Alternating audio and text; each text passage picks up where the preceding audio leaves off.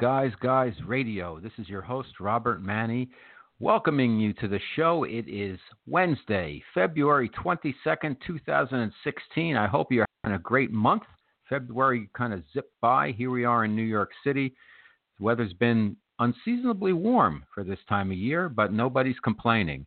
Folks, we've got a great show tonight. Our special guest is uh, a fellow by the name of Mark Stefanishin and he's going to talk to us about uh, what he has developed called relationship minimalism. And he's a very interesting guy, and I'll get into his bio and everything before we bring him on. But we're going to talk about relationships, and if you want to uh, call in with some questions, because I think a lot of what Mark has to say is provocative and interesting, and hopefully very helpful, our number is 347 945 5834. 347 945 5834 Feel free to call in at any time, ask a question. So let's quickly, we'll do a little recap what's going on out there. Then I'll do my guys, guys guide, and then we'll bring Mark on. So, uh, as I mentioned, it's been uh, seasonably warm here in New York. People don't know what to make of the winter. Is this global warming? Is this climate change? What's going on? But nobody's, as I mentioned, nobody's complaining because we like the warm weather. People are running around in t-shirts and stuff. You know, you always have that guy with flip flops and shorts on, even if it's two degrees out here in New York City. There's always somebody. I guess in every big city or everywhere, there's always somebody who just is contrarian that way. But um, this year it doesn't matter because I've I saw all kinds of people running around with t-shirts and shorts and running with no shirt on and stuff like that. And it's February, and it's supposed to get even warmer. Tomorrow they say it might hit 70 degrees, and same thing for Friday. So wow, let's enjoy it while we have it and figure out what happened uh, with the with the climate, what's created it. You know, interesting.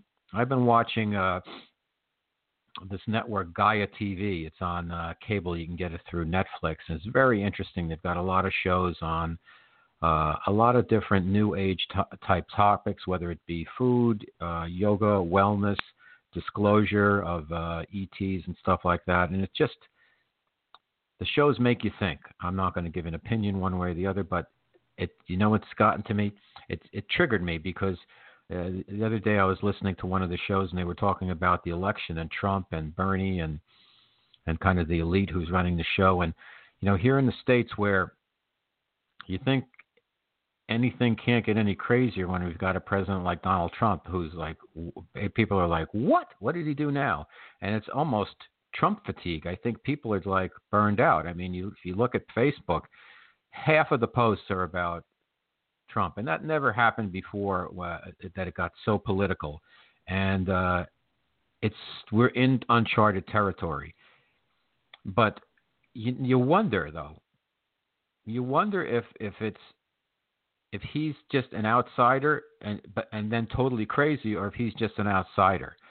And then on the other end of the spectrum, you got Bernie. Is he an outsider also? And the kind of people who's ever running the show, did they want Hillary? Did they? Did they? Are they the intelligence community? Is that the? You know, is there a lot of power? There's a lot of power, and we don't know. I don't think. Here's my point. I don't think we know the full story of what's going on. I think what we get is what we get, and there's other stuff that's really the truth. And I think that's when you see stuff like with this guy Comey with the FBI, and there was disclosures on uh, stuff about emails, and then he pulled it back, and then he came back, and then he pulled it back, and being played out that we're not aware of. And uh, so it's hard to make an opinion. Like it's hard to know what to make of Trump because uh, who who knows if he's just winging it or not. And what do the Republicans think? Or just they saying, hey, this guy's a distraction. We'll just push our agenda through. Is it the lobbyists running the show? How about all of those government agencies where it doesn't matter if you're a Republican or a Democrat, those people never change? Are they the ones really in charge? How many security clearances are above the president? You know, it's really interesting. Uh, I don't think we really know the full the full truth on everything, and uh, then everybody's so strapped in and working hard just to make ends meet that it's hard to take the time to kind of piece things through in your mind as to like what what is really going on and then also you've got to look inside and say how do I want to cope? Do I want to walk around full of fear and stress every day? Because if you look at the media, it's so fear based. I mean, I can't even watch the TV. I have certain shows I like to watch, but I can't w- watch when the, with the with the, the news they come out with, especially the local news. It's all these. Here's a new bacteria. Here's some. It's oh, it's always something horrible that can happen. Or here's all the murders, or here's all the accidents, or here's all the horrible things. And at the end, they, you know, they show you something sweet, like here's a rust-colored alligator who lived in a pipe all winter.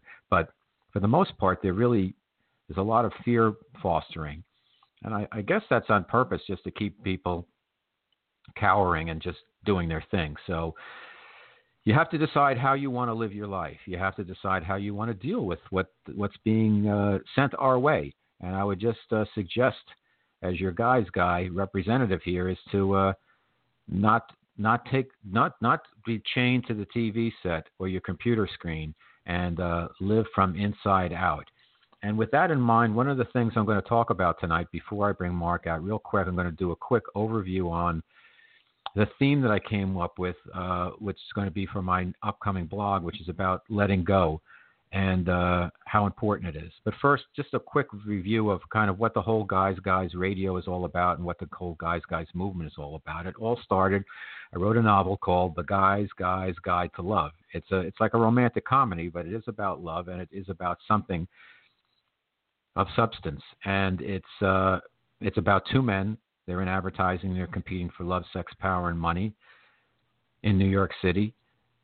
And there's a lot of truth in it. And there's a lot of fun in the book, but there's a lot of truth in it. From there, we started Guys Guys Radio.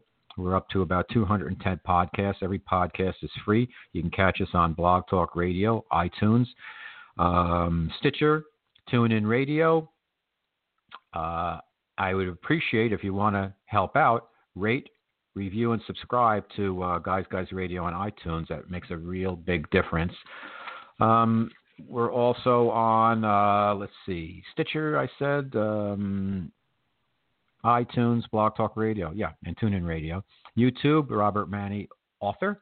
Twitter at Robert Manni, Facebook Robert Manni, author, and my blog and my, the rest of all where I house all my Guys Guys platform with over 270 weekly blog post is at Robert Manni, M-A-N-N-I dot com. So check us out there. And we're here to serve. It's about when men and women can be at their best, everyone wins. Better men, better world. And you know me, I'm a I'm a I'm on a spiritual quest, but I'm a regular guy living a regular life. I'm doing the best I can. I'm bringing guests on from the relationship area, entertainment, wellness, spiritual, experts, all to help with our consciousness, help with our raising our frequency however we can, help us think and help us work on ourselves. So, very quickly, this week's Guys Guys Guide is about letting go. And it's a real quick story. I am one of these people who, one of the lessons I've had to learn is about letting go. I've stayed in friendships too long, I've stayed in relationships too long, I've stayed tied into jobs and uh, too long and also uh, just with things too long. And uh, I had something rubbed in my face to finally tell me for sure this is your lesson. You have to learn to let go. And it's about an automobile. I bought this great Toyota 4Runner in the year 2000, and I've had it these 17 years. Now, a majority of that time I lived in New Jersey and uh, I use the car all the time. And then uh, I have a place down the Jersey Shore, and I've housed the car down there. And I'm back in the city now, so I go down on weekends. And uh, but over time, I'm near the beach. The car underneath, you know, it's gotten rust. The engine's gotten rust, and over the past couple of years, even with very little mileage, the car has just created all kinds of problems. And it's not the vehicle's fault. It's probably my fault because maybe I didn't do enough upkeep. And then there's the weather, but things start rusting out. I had to replace the exhaust system, I had to replace fan belts, I had to replace the brakes, wheels, uh, the gas tank. And so I finally decided okay, I got to move this car. It's just every time there's something happening and I decided I'm going to get it cleaned up and I'm going to sell it immediately. And just at the same time, I managed to my mom, who's very old now, and she's not driving anymore. So I made a deal with her. I purchased her. She has a, a Lexus, and she's had it for a long time too, and very few mileage mileage on her car also. So I got the Lexus. Now I have two cars. I'm like, I'm not in a position. I don't want to play two sets of insurance, have two vehicles, and I rarely even use one. So I'm like, I got to get rid of my car, and there's always something going on with it, the check engine light or whatever. So I said, I'm going to sell it. So I cleaned it up. I bring it to the uh, the car wash, vacuumed it out, cleaned it up, and then I come down the next morning because I'm going to go out and sell this car. And there's a flat tire. There's a, a Phillips head screw in it. I can't get the tire off. I have to call roadside assistance because it was the bottle jack for the Toyota. I didn't trust it going in the middle of the car underneath. So I could only get the car so high so I couldn't get the wheel off, and then it was some somewhat rusted on there. But with the kindness of strangers, somebody lent me a pipe, and I managed to get the lug nuts off after 17 years. Somehow I managed to get the spare tire dropped down from underneath the vehicle, and I used it, and it was fine. And then I, I had to have this guy come from a towing service and help uh, use a power jack to uh, get the car up, and then smash the wheel off with a big hammer. So I get it off, I get it fixed, and this guy leaves, and I'm like, okay, now I'm going to take it to the dealership, and I'm going to see if I can just cover the cost of the car I got from my mom. And sure enough, the battery's dead.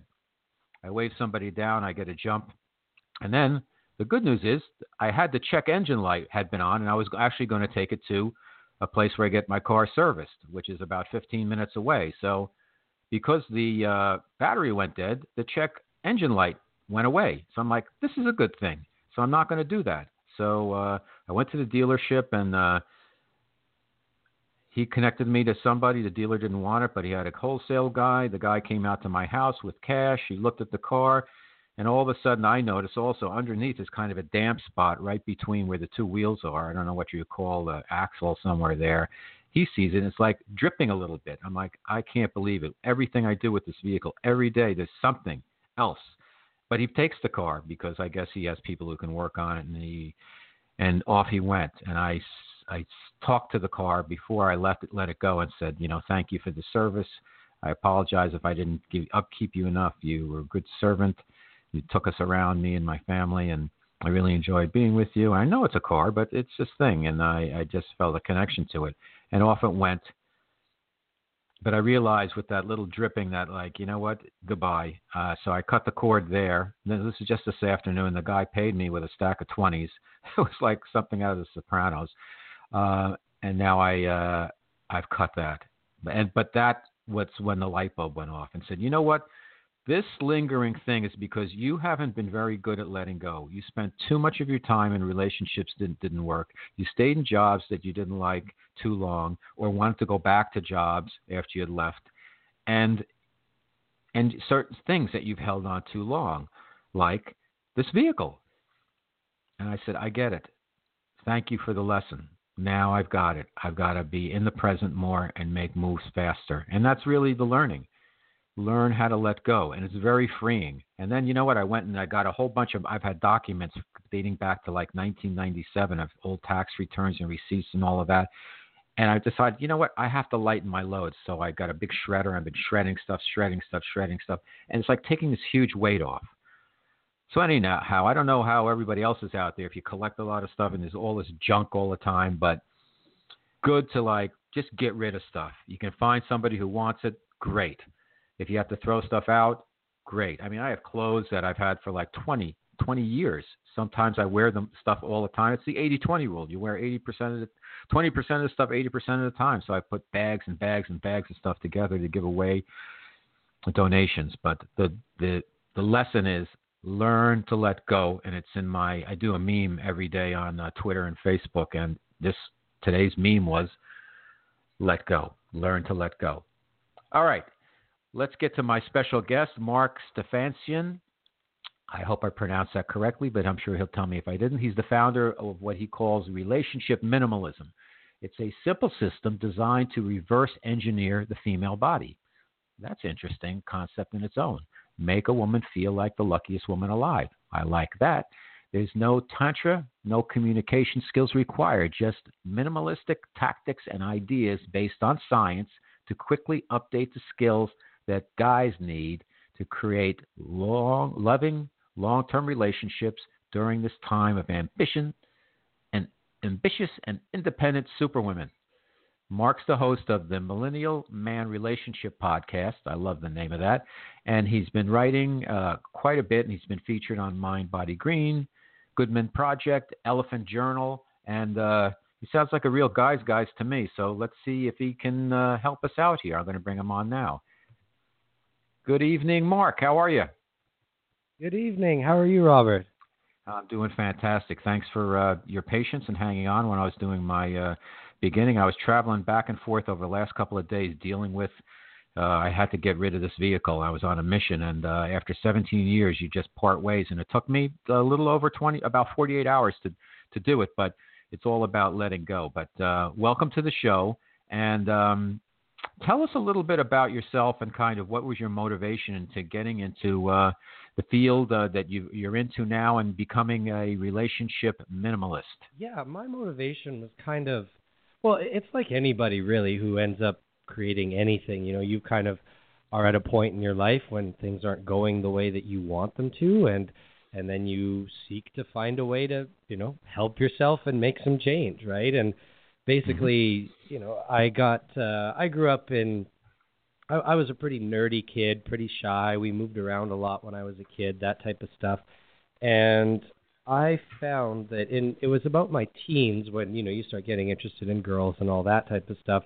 I realized really quickly that our culture has this really weird thing of of the way particularly young men or young boys, I guess we should say, because we're talking high school here, the way that they were interacting with the girls, right? There's always that that pressure as a as a young male to like when are you going to have sex you know what i mean like and you're in mm-hmm. that, that relationship with that girl and some of the guys are more pushy some of the guys are more accepting and there was just sort of a, a covert manipulation that felt like just throughout the whole thing and i knew i wasn't going to be able to do that so the the the long story short is I I, I decided that I was going to figure out how how do you keep a woman happy in the long term, or how do you you know how do you have a loving long term relationship? Because I I mm-hmm. kind of grew up in learning the pickup scene and stuff like that. I don't know if uh, if you were around or well I know you were around when that. I don't know if you were involved, but uh, that type of stuff and and yeah, it, it was just like this.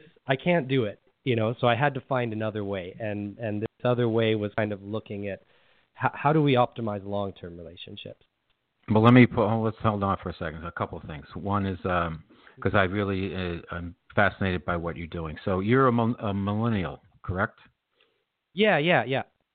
Okay, and you're calling in. You're from Canada because I can t- attest. I'm from, uh, uh, sorry, I'm from Canada. Yeah, Edmonton, Alberta, Canada. Oh, okay, great. I would love to go there. I've never been. I've been only to the uh, you know Toronto area, but I heard it's beautiful where you are, so uh, that's cool. Um, so let's talk about let's talk about uh, you know the two things. There's two points there. One is millennials, and and two is kind of the picking up women type of thing. So I always like to say that you know men are. You know, there's never been a time where men were more free to be whoever they want. Yes, it's led, yet it's never been less clear who they really are. And you take men, the the wide range of men. You have millennials. They're kind of and I, I'm a big proponent of millennials. I know a lot of people. Uh, I'm a, I'm at the tail end of the boomers, um, but uh, and I know a lot of Gen X and people don't like millennials, and I think they're wrong. I think millennials have been t- dealt a very very tough hand, and they're the future and uh, I, I, I have a lot of empathy for them and a lot of support for them, and I think they're really exploited, and there there's a lot of really good people. So that's number one. But I always like to say that you know the millennial guys are kind of caught because because women are getting their long overdue recognition not enough of it, just a little bit of it, but they're finally getting some recognition that men role is kind of swirling around them and that the young guys are kind of caught between the MMA and manscaping and it's really a tough place to be. And when I have women uh, relationship experts on the show uh, who deal with other women, they always say the toughest that their, their toughest challenge is when they're working with other women that the women are too kind of uh, alpha uh, for the guys, and the guys are like not sure what their role is. Yet the women want the men to be men, but you know what is what is today's man? Macho you know, it's not about being a macho man where the woman is woman is in the kitchen and the bedroom and that's it. It's about, you know, a more casual relationship. You know, a man's man today is a guy's guy, and that's emotional intelligence and uh, more, you know, kind of free flowing and casual and respective of, of of women. And then you've got older guys who are kind of they don't know what their role is because they've always been defined by their job and their paycheck. And now a lot of them want to start kind of looking inside. So it's a really fascinating time to be men. So I guess the first part is tell tell us about your experience and how you see yourself and other millennials as millennials. What is the perspective that we need to know about to understand millennials better? Hmm, that's a good question. I don't.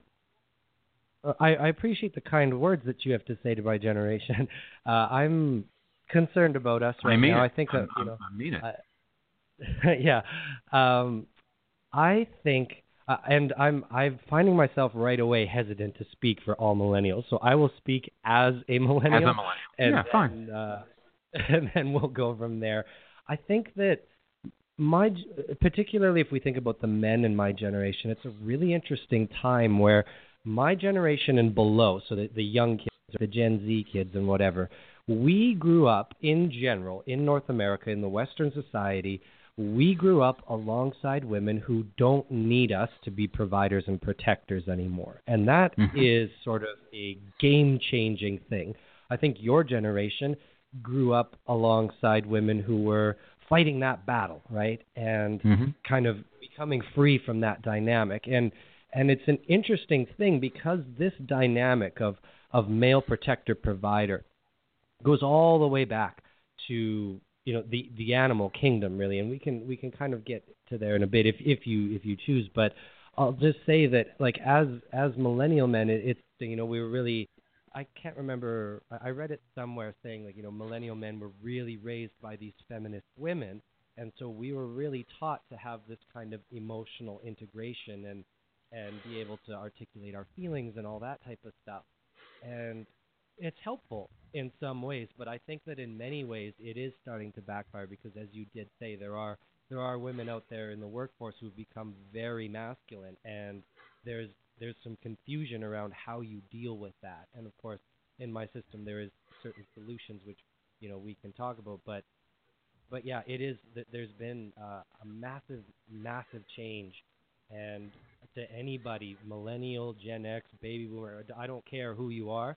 If you're a man and you're somewhat confused right now, it's totally okay. Like it's it's totally fine. This is a messy period of time. So like don't worry. we'll, we'll sort it out. Yeah, that's that's interesting that you say that because I, I, I, I agree with you, and it should be like that because things are changing so rapidly. But I don't. I I know from all the women I've talked to that they they want men to be men and not macho again. But this just they want like if it's a date thing, they want guys to pay attention to say, oh, he knows that I like Greek food, so uh, then he came up with an idea and he he set up the date and he had this Greek restaurant that I hadn't been to yet that I had mentioned in passing and that's where we're going to go. That's the that's the optimal situation. If the guy sends a text like you want to hang out and order some, you know, doesn't even mention Greek food, like let's order in some Mexican, that's when the you know the woman's going to take over and start dictating like here's what I want to do and then before you know it the guy kind of starts slacking and uh I think one of the traps for young guys is they can because of technology they can fall into this trap of just texting and hanging out and keeping everything so casual that they're going to miss out on uh, a loving relationship and uh, a real relationship because they're keeping it so cash that they're not making a real connection. And a lot of it is with the texting, and there's not even phone calls. It's like texting to go out. Then then you're spending the FaceTime and you had mentioned, you know, uh, maybe I'm from the kind of the pickup generation. Yeah, I'm actually from the generation where you would walk up to a woman in a bar and say, "Hi, my name's Lou. Can I buy you a drink?" And you know what? That was a good thing because that made guys step up.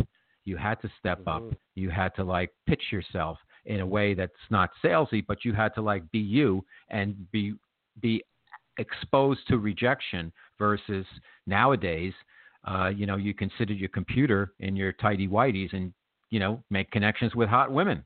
And who knows what's going to happen when you meet face to face, but you can definitely connect with a lot of hot women. Now, I'm not saying that as a negative, but with every generation comes traps and pitfalls. And I think part of the situation now has be, been uh, developed because guys have fallen into some of these, uh, driven off the road a little bit, and women have kept marching forward. What are your thoughts on that, Mark? Yeah, I think it's. I think everything you say is valid. Obviously, it, it totally makes sense. I think that to kind of like distill like what's going on here, like you say, you know, the women, they do as as sort of driven and ambitious as they may become, they still have this need to uh, trust, and, and, of course I'm speaking very generally here, but there's still generally an, a, a, desire to trust in a male lead, right, mm-hmm. of some kind. And if she has to take over that, it's not long before she is no longer happy with that. And it's a it's a tightrope because our, like specifically again speaking as a as a millennial, you know, I was I was grown up being taught very clearly that you know you don't speak uh in like you know you don't put women down you don't belittle them right like treat them as equals there's this this treating as equals thing or has uh taken almost like a it's almost been taken a little bit too far in that we're treating we're, we're so concerned about uh, not offending her that now we're afraid to make decisions right and that's kind of uh, mm-hmm. uh that that's causing some problems but uh, are you familiar with Joseph Campbell yeah, sure. Myth. Yeah. Mm-hmm. So yeah, yeah. So in the um, I can't remember which one specifically. There was a, a myth, uh, a myth of time. I don't want to say it. There, there, was.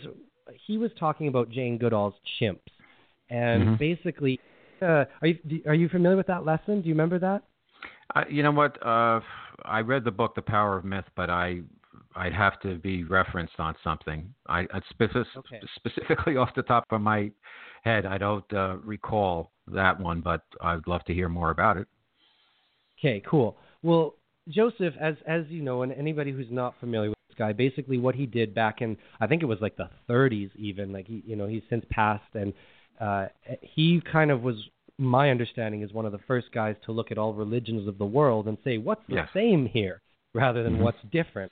Which was, I would I would imagine a pretty radical notion at that time, and the the point that I'm quite interested in as far as male female dynamics go is that he was talking about these chimps and Jane Goodall's chimps, and he basically came up with two main sentences that kind of, you know, in in the Joseph Campbell way, cut to like the core of what's going on here, right? So when he was talking about men, he he said something like the function of the male in society is to prepare and maintain a field so that the female can bring forth life, right? Now he mm-hmm. kind of talks in a different way, but that basically means your job is to set up the perimeter so that the female can have kids, right? And and we're kind of men are naturally placed in this protector domain, right? And then for the women, you know, it, it the quote is actually funny because he says up until very recently, the function of the female in the society has been to the service and of and maintenance of life, right? And that's just the, mm-hmm. the poetic way to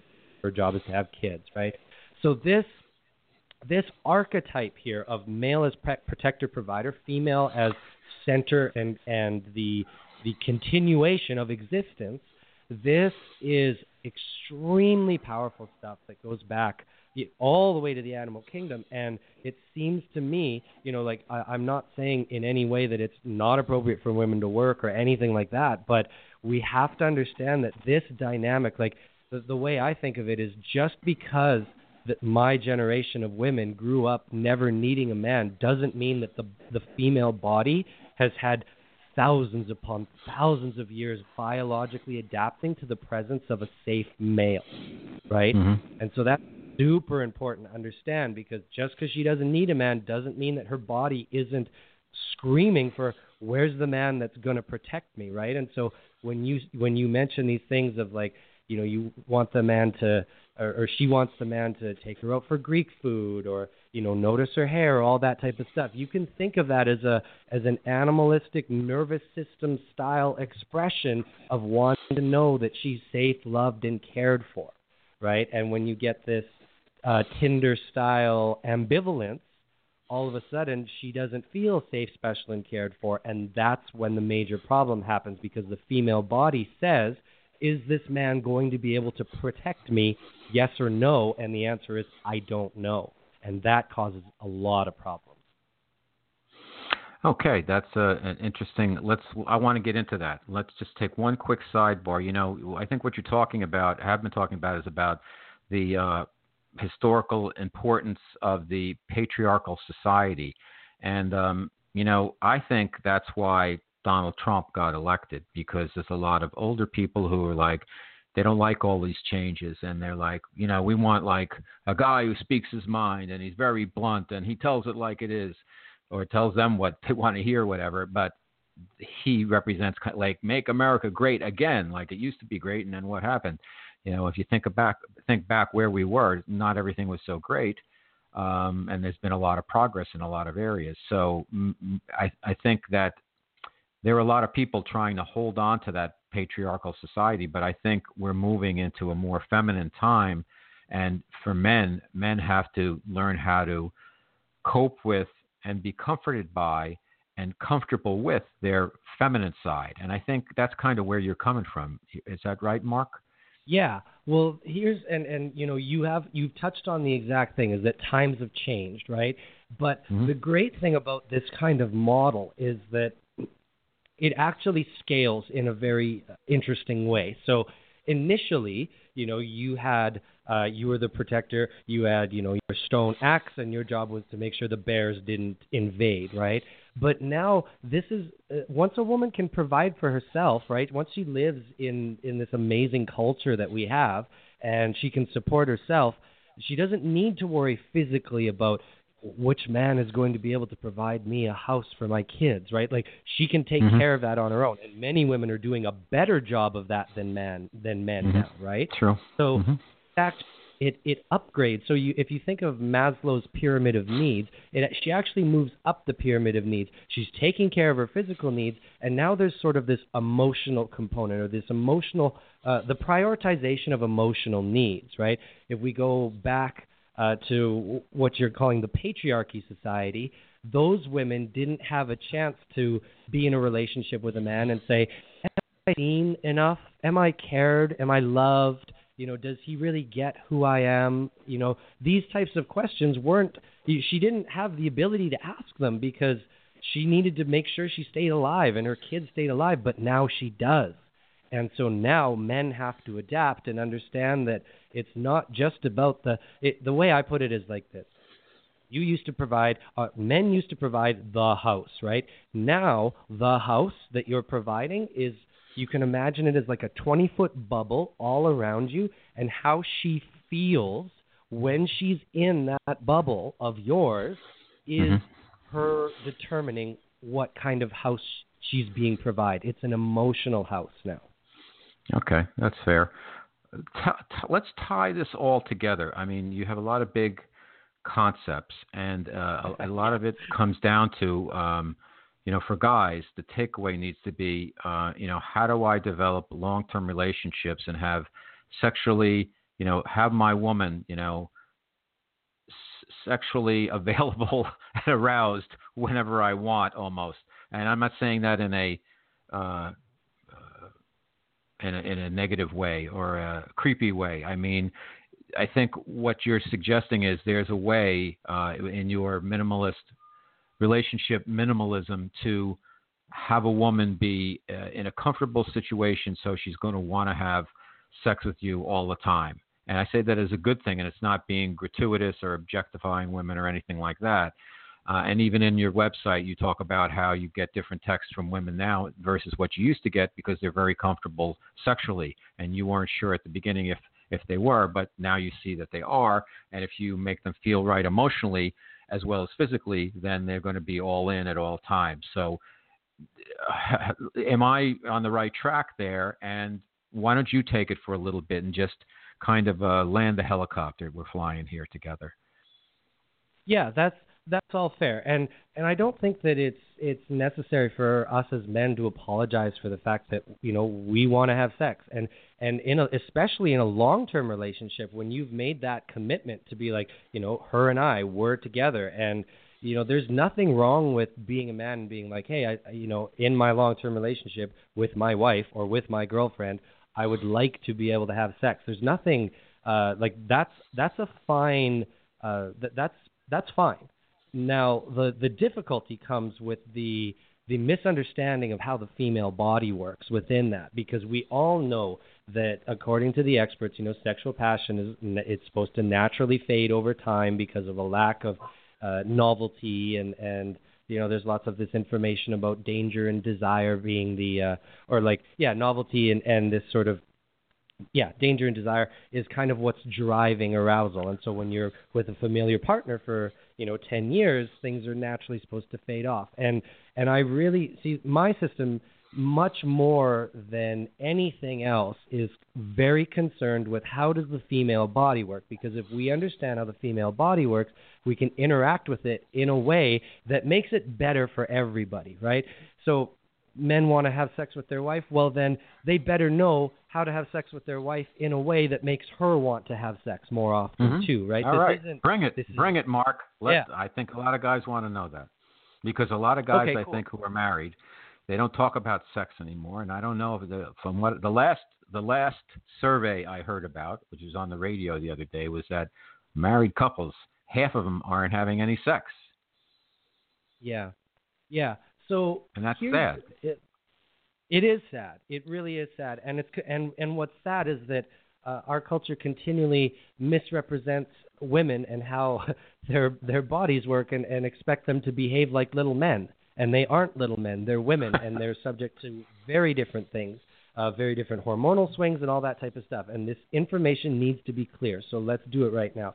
So in the beginning of a in in the beginning of a relationship we're just we have to start there because there's a change that doesn't necessarily happen with men so in the beginning of a relationship a, when a woman is having sex with a new partner there's an element of danger there because she can't be certain if this man is going to respect her boundaries if he's going to say no if or he if he's going to stop when she says no and there's there's um, a lot of we'll say like just general physical concerns, right? She she could get raped, she could get pregnant, she could uh, get a disease of some kind, right? There's a lot of stuff going on for the female body to be concerned about. Now, at the same time, this new partner is very excited and or very interesting because it's a new partner, and you know she's got her selection process that's hopefully gonna you know make mm-hmm. sure that she stays safe. But this is this is a scary time and so what this does, it's it's the equivalent of drinking a hypersexual jet fuel that gets her hyper aroused super fast. So in the yes. beginning of a relationship, ooh, sorry, got a no, no, no. Sorry, that I like loud. that. I like that hyper sex fuel. Yeah, good. Yes, yes. So this is this is a hyperjet. Like, like yeah, it, you have to understand that this is like a turbo. Th- this is turbocharged female sexuality. And, I love it. And so what happens over time though is that you know, and so the beginning of a relationship, sex is great, everything's awesome, everyone's feeling good, yay. But over time, as the as the partners become more familiar, things start to change. And what people don't understand is this change. So basically, there was research done by a woman named Rosemary Basson who looked at the how do, how does female arousal actually work? Because we've got this sort of um, th- this Masters and Johnson paradigm from the 1960s, which is how most uh, most couples are thinking about how sex works, and it's just kind of like arousal, and then you you get to the peak level of arousal, and then there's an orgasm, and then there's a refractory period, right? Like it's a super clear thing. But female arousal doesn't work like that in the long term. The important thing the, the most important thing to understand so now you're familiar now that danger element is gone what actually turns the female body on is what scientists call emotional intimacy. Now, what that means in English is love, right? So, the generator for arousal in a woman's body in a long term relationship is feeling loved, special, and cared for. That's very different than you or me as guys kind of looking over and seeing, you know, our girlfriend or wife and she's naked and we're like, awesome, good to go, right? Not mm-hmm. quite the same for women. They need to have an environment in which they feel very cared for. And then the the key component here, I know I've been, I'll just finish this up and then, no, no, and no. then okay. I'll, okay. So the key component here to understand the uh, nonlinear sexual arousal is what it's called. Rosemary Basson nonlinear sexual arousal. You can look it up if you want. It's super confusing because it wasn't made for n- normal people. It was made for um, psychiatrists. But the basic, the the key principle we need to understand here is this idea of what I call ping ponging.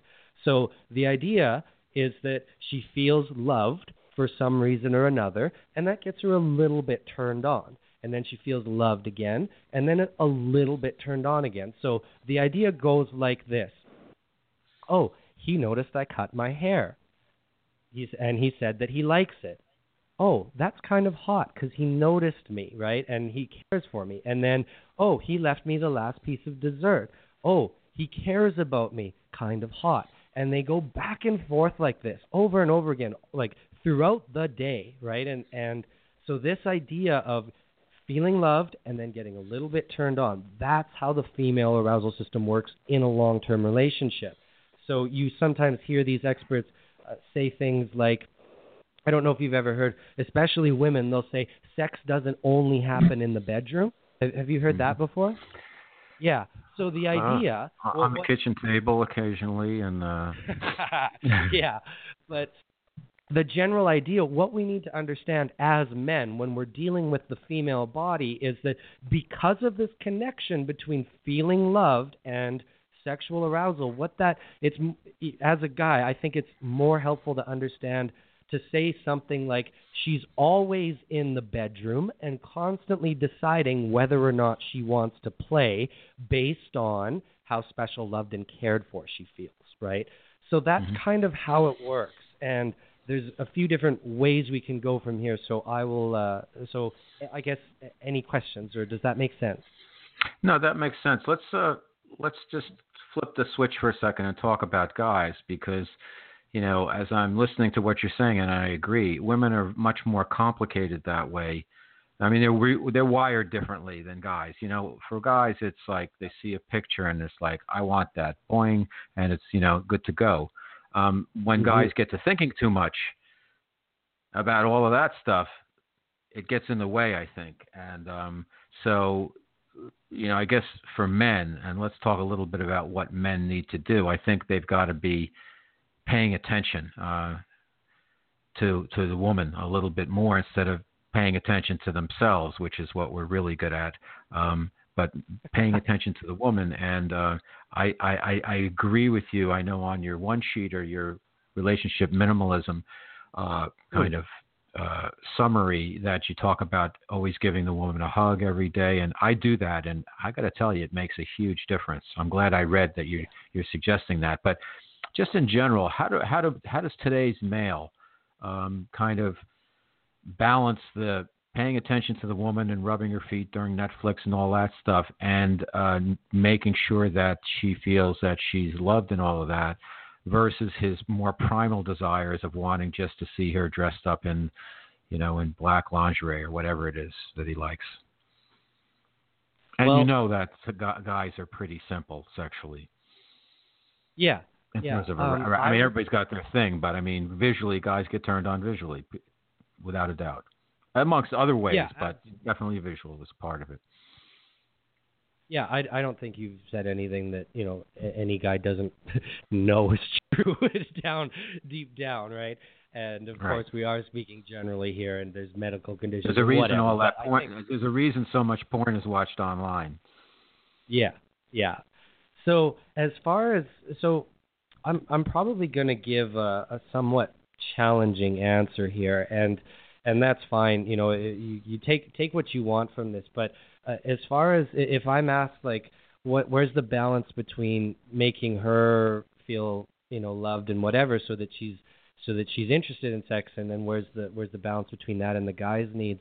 I really don't think that there is a balance. I think that as as men, we need to go all in on our women's needs and I say that with the caveat that at some so I am like I I care very little for my needs in the relationship because I understand that by I understand that I'm with a woman that is incredible and that I love very much and so therefore by me kind of going all in and and sort of being solely focused on her needs first I've mm-hmm. always found that that has turned out very well in my favor and that's as true as it is for the sort of relational love aspects of things and sexually. In fact, I would say that if you want your needs met as a man, because yes, we can look at the the naked woman and be like, okay, I'm ready to go, but at the same time, there's you know we're speaking very candidly here. There's probably guys gonna uh, want that woman to be like you know get a little bit wild, right? Get a little bit uh, out of control, right? That's where the fun comes, mm-hmm. right? When yep. uh, sure. she really brings the heat, right? And she can't bring the heat until she's until her body has li- literally shifted gears and turned in like the arousal process takes longer, right? So that's why I really advocate for uh, physical touch, right? So you talked about the hug, you know, this sort of uh, foot rubs, any type of physical touch is the it's your fastest, directest way to interact with the female nervous system and release, you know, the hormones oxytocin and dopamine and all that type of stuff. You can't do it any faster than through touch. So the basic idea here is, uh, you know, take care, care of her needs first, and if you're with that amazing woman, you know, she's chances are she's been socially conditioned to be very uh, re- like have have reciprocity or you know want mm-hmm. to return the favor. That's how women generally are, right? Now, the only real caveat here is, you know, if you're a woman who is somewhat of a black hole where you're giving, giving, giving and getting nothing back, but largely I would say that that's sort of a a separate discussion, and that's the point where I wouldn't I wouldn't advocate for a man to uh, sink all of this energy into a black hole that has a history of not being uh, returned, right? So it's like mm-hmm. give yeah, everything. I was going to ask that. Yep. Mm-hmm. Yeah. I get it. Give everything you have, and then uh, if giving everything you have meets your needs back, awesome. Give everything you have until you can't, until the point when you don't have anything left to give. If you don't have anything left to give, then that's a different conversation. Mm-hmm. You also, Mark, um, you talk about um, this is an interesting concept also on your website about one of the topics you have is why date nights, I'm just paraphrasing here, are not kind of optimal for improving a relationship that's prerogative. Talk to us a little bit about that. yeah. So I'm coming at this stuff from a very minimalistic thing, right? Like I'm trying to drill down to the to get to the root of these issues because you know men and women are confused by each other. So here's the basic idea. If we're looking at this from minimalism and and I'm heavily influenced by Tim Ferriss, I'm sure you've heard of him and and this idea of learning how do you learn a skill set as fast as possible, right? And so mm-hmm. this idea of learning how to learn. And so that's where I'm I'm drawing a lot of my philosophy from. And so date nights they're fine. Like I don't want to I don't want to come across as somebody who says don't do date nights, but if we look at date nights as uh, at, at just as an activity, right? You've got mm-hmm. to figure out the thing, like what are we going to do? You have to look at the schedules to make sure that we can go. You might have to get a kid or a babysitter. Uh, you have to arrange how you're going to get there and back. Like there's a massive amount of planning to get this one to let's say two and a half, three hour event off the ground, right? And if we couple that with the reality of relationships today, which is dual income family, burnt out, working too hard, you know, dealing with children, you know, maybe building a side business. Like we are mm-hmm. tapped out. And the problem, so the problem with using date nights as the foundation of a relationship is because you know I talked with a couple actually who who does go on date nights and makes an effort, and that's awesome. But I said, how often do you get to go? She said, oh, maybe once or twice every couple of months. And that's just not enough time spent together to really feel loved, cared for, connected when you're dealing with all of this other insane lifestyle choices that we've made, right? Mm-hmm. So that's kind of where I'm coming from is it's a high investment activity And then at the same point, if you're tired, if you're burnt out, you know, the, that's when men and women can start to bicker, right? And then all of a sudden it's, oh, you're driving and the traffic's bad, so you get mad and honk your horn, and she's like, don't do that. And then, you know, before you mm-hmm. know it, that that night of love can blow up super fast, right? So I'm not saying don't do date nights, but as the foundation, it's it's very cost inefficient and you can't systematize it too much right? You've got to keep it fresh got to go new places and that forces this constant uh, reinvestment of, of what i call admin time. Whereas something like physical touch you can do that all day every day no cost not like it's ready to go right? So all everything for me is pointing back to the man's hands because that's the that's the minimalistic way to make the the female body feel loved. Mm-hmm. Okay, great answer. Um, real quick, let's do a couple more questions and then we'll wrap. And you can I'll give you a few minutes to riff if you want to go further on your, uh, uh, excuse me, the uh, relationship minimalism one pager. I think you I think you kind of hit most of the high notes. But um, what do you think that women are doing wrong today? I think that what what women are, I think that women are start some women I've noticed are starting to associate femininity with weakness. And I think mm-hmm. that that is very unfortunate and I think that's very sad. I think women kind of entered into the, you know, my my parents' generation, they entered into the workforce which was a masculine thing, and so they had to adopt a lot of masculine traits and in just in order to survive and just in order to be justified in being there, right?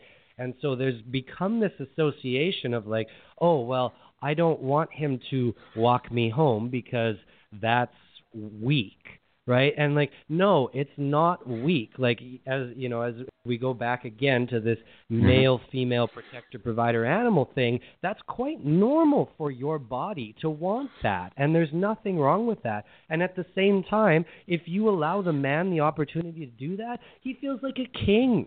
Like he feels so happy that he can do something for you. So i think that there's there's uh yeah I, it it really saddens me when when women start to associate their natural femininity with with weakness or any anything negative because like I love women uh more perhaps more than anything in this world and uh yeah so to see this sort of stamping down of of what naturally we, we've come to associate with women is it, it's it's sometimes sad to see, and it causes a lot of a lot of problems down the line between men and women as well. So, yeah, that's that's what I would. Let me ask you a, a different question about uh, men because uh, you're an evolved guy. I know you do uh, teach them yoga and uh, uh, massage therapy and uh, lots of other stuff, and you're very much in recognition of women and all the achievements uh, that they've had and and are uh, continuing to have, and how they have not probably been treated with the respect that they deserve. Now, for men, coming at things the way you know from your angle, what what can what advice do you have for men? How, dealing with all of this stuff. I mean, not everybody, not every guy is like you who's going to say, "I'm going to do everything for the woman and put her needs first and and you know she gets 100% and I get zero unless she's a black hole. I mean, and I'll get it all back. Guys aren't currently. You're a very evolved guy, and most guys are not wired that much, wired that way yet. And we need change, and we need evolution. We need we need desperately need rewiring. But for the guy who wants to do better right now and is open to the knowledge, the self knowledge that man, I've been probably doing it wrong. I've got to do things better if I want to really connect with women in today's culture. What are some simple steps that guys can take? Are these men with a woman already or are they single? Uh, single. Let's say single. Okay. Because I think you covered, you know, if you're in a relationship, you got to have the power of touch. You have to put your woman's needs first, and I think it's easier to do it's not easier, but if you're in the relationship, it's more the you know your your object of your desire is right in front of you all the time. Whereas if you're not in a relationship and you're like, why am I not connecting? Those guys, and there's a lot of them out there, and some of them say, screw it, I'm watching a hockey game, I'm watching the Canucks tonight, and uh, and I'm going to drink Labatt's, and I'm going to be with the guys, and we're going to we'll talk about our fantasy teams, and they just say the hell with it, and uh, and then they go home and look at porn or whatever. How how do we get guys to be more in touch with who they really are, and be willing to take the necessary steps to be a more evolved man? Okay, give me one moment here. Let me think about this. So we're we're now talking about how do we get men to sort of start what what we'll just generally call like a waking up process. Yeah, I think you know how do we how because you're an evolved guy. How can we? What would be your advice? Some words of wisdom to guys who are single and want to be in a relationship, and I may be feeling that you know the way things are set up is disconcerting because of the you know the roles have shifted and they're not sure who they are. And then they, a lot of them just say the hell with it and they hang around with a bunch of guys and they objectify women. And i think it's a huge problem and it's out there and it's staring us in the face and you can see all the you know the the mistreatment the use calling women hoes and this and that. I never heard that when i was growing up. We weren't like that. Uh it seems like now it's like you're either super sensitive to women or not at all. And there's got to be there's got to be a way to help the guys who aren't getting any to be in a position where they're evolving and they're feeling better about themselves and also become more attractive to women. Yeah, okay. So there's a few things that kind of come up for me. I think that what I want to start by saying is that in order to really kind of you know, as I mentioned, you know, she, the the women aren't looking for your physical provider capabilities anymore. They got their own jobs. So now, you know, they're starting to prioritize these emotional needs, and then on top of that, they're starting to uh, really like. I don't. i I'm sure that you've noticed this as well. But any woman who gets any level of of accomplishment in life, you know, those super attractive, ambitious ones that are, you know, running businesses or doing whatever they get very like they rocket up Maslow's pyramid and, and into spiritual quests very quickly, right? So questions like who am I and why am I here are on her like those are her priorities, right? Like what was I put on this earth to mm, do? I'm I'm, I'm and, halfway there because I think a lot of people. I'm sorry to interrupt, but I think a lot of people who go up that they go up too quickly and they think, oh, you know, this listen there's a lot of people who do yoga and you know this as well as i do because my wife she teaches yoga teachers uh, and uh, there's a lot of phony yoga people uh, there's a lot of oh, great yeah, yoga people sure. but there's a lot of people who are competitive and uh, yoga is not about being competitive and it's not about physical strength really even though it teaches you that it's more about the breathing and the relaxation you know the real real yoga is is is, is more internal than it is external but a lot of people have taken yoga now. I'm, I know I'm going off on a tangent here, but they've made it into this competitive sport about who's your teacher and this and that, and it's that's not. So there's a lot of people who who run up to this, you know, the area of spirituality, but really they're not. That's they're not there yet. Yeah, totally, totally fair. Uh, at at the same time, you know, whether they're whether they are uh, genuinely accomplishing the things that they're setting out to do or not mm-hmm. is uh, to me somewhat separate than the fact that they are asking the questions and the questions can certainly be asked in a yes. uh, skewed way but mm-hmm.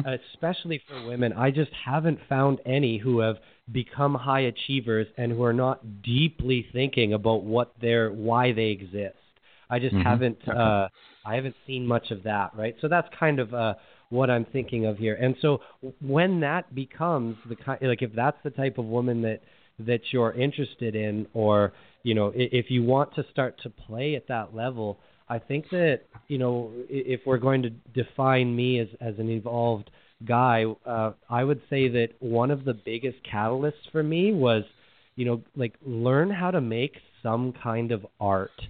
And I think that this act of like creating whatever you want to create, I think that that does wonders for like not only giving you like a passion and, and a reason to like get super excited about something because that's what these women are really interested in is you know they don't they, if they don't need you for their house then they're certainly again and they're interested in how do they feel when when you're around them.